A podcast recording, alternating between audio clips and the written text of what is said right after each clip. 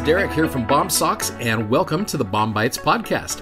Hey, if you're new to BOM-BITES, it's a service from our company BOMSOCKS to help be a resource to use. You're studying along with the Come Follow Me curriculum for the Church of Jesus Christ of Latter day Saints. Hope you enjoy today's episode. So today we're getting into chapter 15 of 1 Corinthians.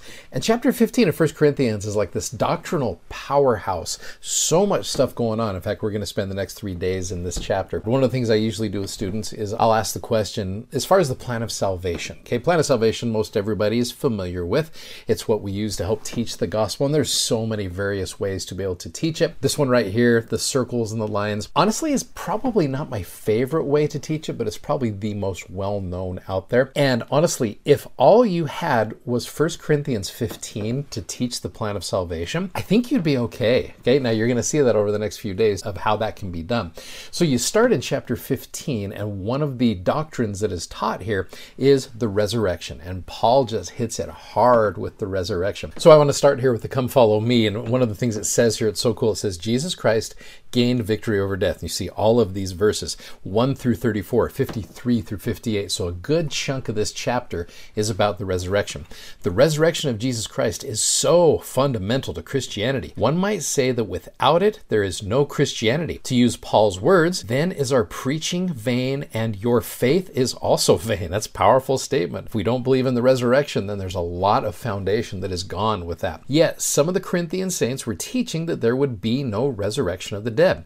As you read Paul's response in 1 Corinthians 15, take a moment to ponder how your life would be different if you did not believe in the resurrection. What does the phrase, if Christ be not raised, your faith is vain, mean to you? So, with that said, I want to take you to about verses 19 through 26 or so, and there's a wonderful video, Bible video that the church put together that shows this so well as if it was being taught by Paul himself. So, go ahead and watch this right here.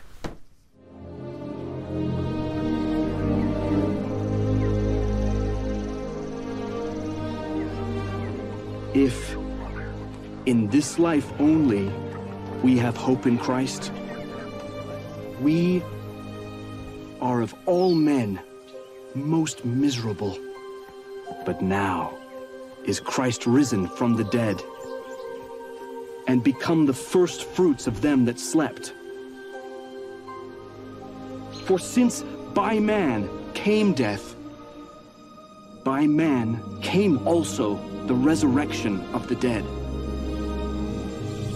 For as in Adam all die, even so in Christ shall all be made alive. But every man in his own order, Christ, the firstfruits, afterward they that are Christ's at his coming.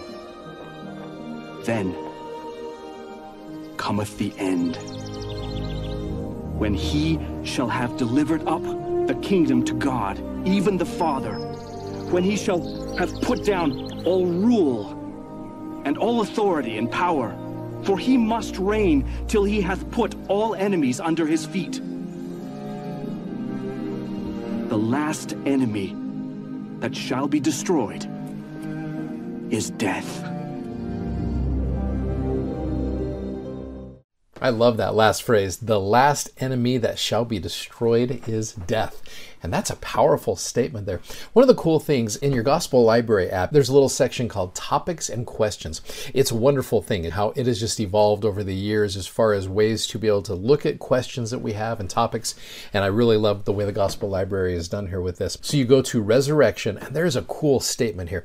It says, An understanding and testimony of the resurrection can give us hope and perspective as we experience the challenges, trials, and triumphs of life. We can find comfort in the assurance that the Savior lives, and that through his atonement he breaketh the bands of death, that the grave shall have no victory, and that the sting of death shall be swallowed up in the hopes of glory. So I want to pose a question to you, and this is something that you could journal about, or something you can talk to your family about, or have a discussion, whatever you want to do with this, is how has a knowledge of the resurrection been a blessing to you and given you hope and perspective? Because that phrase right there, hope and perspective, in our challenges, our trials, and our triumphs. And what's interesting is oftentimes we gain a testimony of the resurrection. It often comes when we lose someone close to us. And I know many of you can relate to that. I know for myself, both of my wonderful parents, they have passed on to the other side.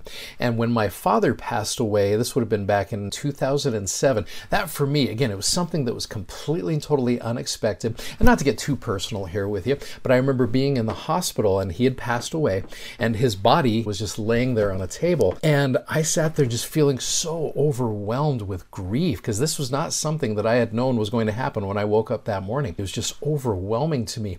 And as I was sitting there feeling that grief, all of a sudden I felt this powerful feeling of peace. It's so hard to describe. Those of you who've perhaps gone through this can can understand where I'm going with this, but it was almost a feeling of triumph. And as I sat there and looked at him, it was like he came and did what he was supposed to do, and he is now on the other side in a much better place and is still very much involved in the lives of his family. And at that moment, it was weird, but it was awesome. It was such an overwhelming feeling of peace. And then when my wonderful mother passed away 10 years later, my thoughts were very much as a they are now together on the other side because of the covenants that they have made with one another. And so it's so cool how the resurrection provides for you that hope, it provides for you that comfort it provides for you that perspective. Now, I love Paul's final words in this chapter. You go down to verse about 53 through 58 or so.